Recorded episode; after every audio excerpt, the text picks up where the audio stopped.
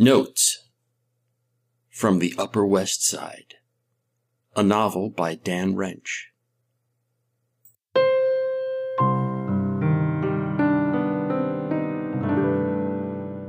Chapter 50 Mommy.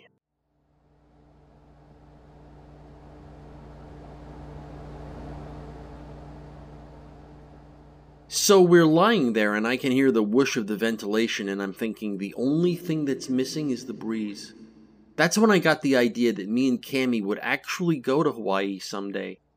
I'd get the boys from the wife somehow, and it would be me and Cammy and the man squad by the beach in the sunshine, and I would act in local theater and film, and Cammy would do whatever day job she could get and then come home and blow me.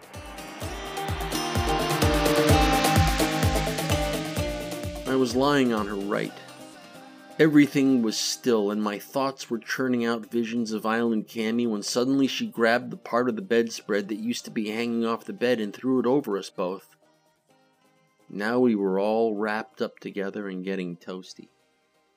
We lay like that for maybe a couple minutes. Then Cammy bolted up and got her round little tight pants covered ass out of bed. She circled around the bed on tiptoe like she thought I was asleep, and then she went part way into the bathroom and snapped on the light. She was grinning this big grin. I'll be right back, she said in her regular grown up voice. The door clapped shut, and a second later I could hear faucet water running. That sound, the sound of the water, interrupted my Hawaii frame of mind, and I started mulling over what had just happened in the room with me and Billy.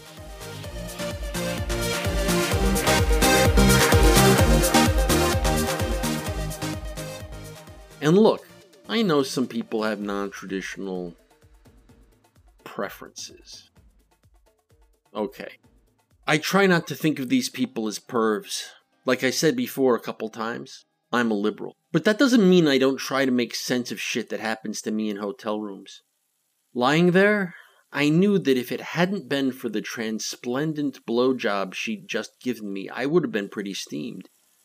If you're into pretending you're a little boy getting face plowed by a grown man, you should probably mention that fact to the grown man before you dress up as a little boy and ask him to start plowing your face.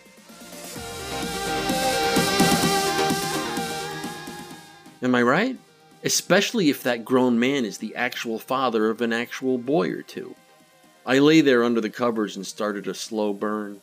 Yeah, great blowjob, but this was not a fantasy I could relive and revisit and mull over.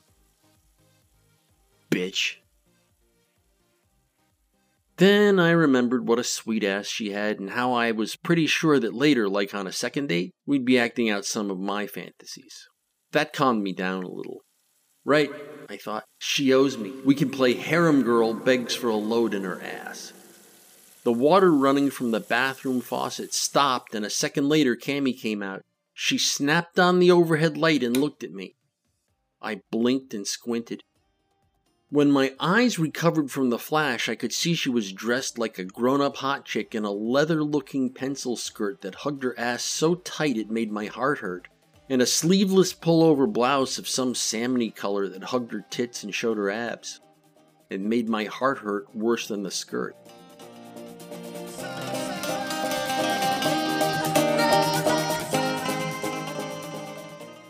At first, I was alarmed because I thought she was leaving and these were her street clothes.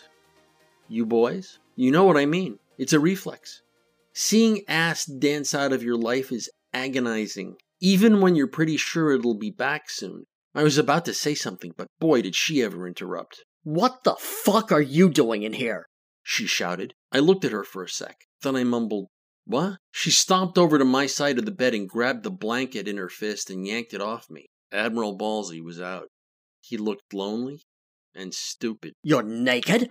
She shrieked.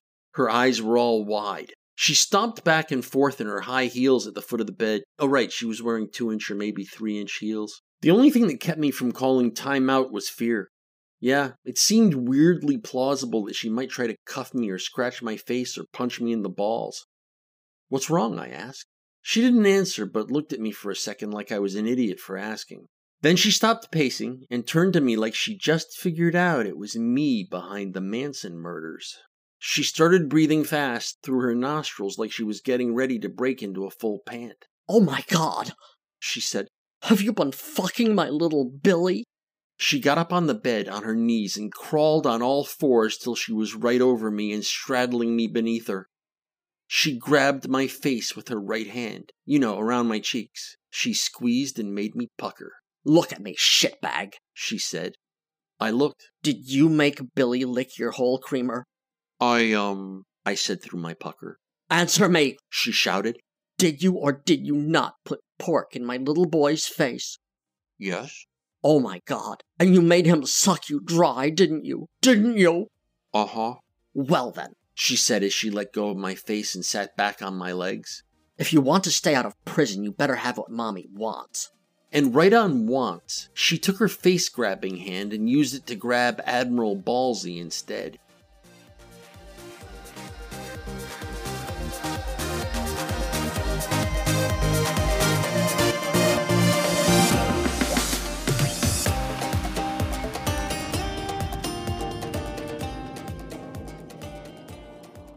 She squeezed him a couple times and frowned. Lo mein. She sneered. She reached for the zipper on the side of her skirt. You're going to drain mommy's pussy even without your useless dick, aren't you? I was watching her unzip. I asked you a question. Yes, um, definitely, I said. She smirked and stood up and let the skirt drop to her feet. No panties. The cunt was out. Her muff had been razor sculpted into just a landing strip of hair. A snatch hawk. She dropped to her knees and wriggled up so she was straddling my head. Her cunt was just an inch or two from my lips. I inhaled. Yep, Nice and slow. she said, and pushed her cunt onto my mouth. I began licking her and she started moaning. Jesus. And, Yeah. and, That's right, boy fucker. Just think of yourself as mommy's cunt stool.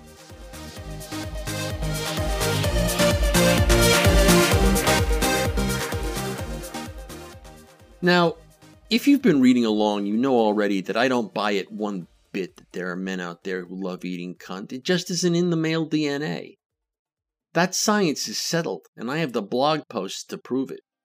So I'm lying there licking and sucking, and she's moaning and talking about how she's going to make me her personal party head, and I'm practically livid. You know, at PARP.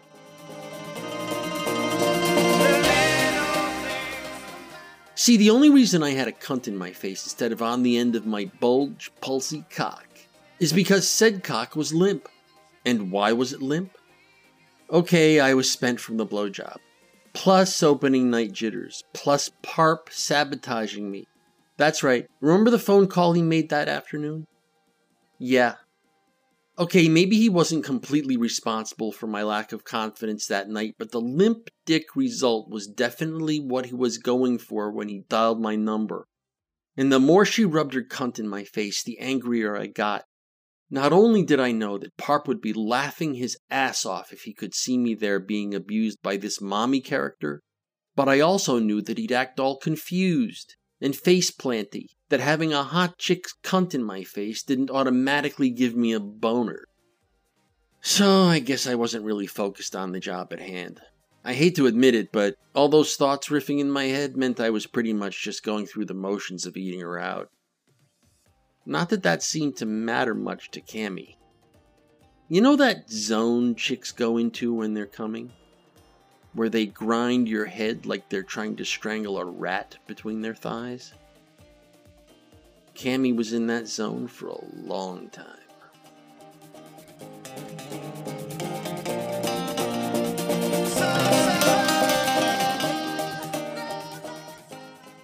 Notes from the Upper West Side is a work of fiction.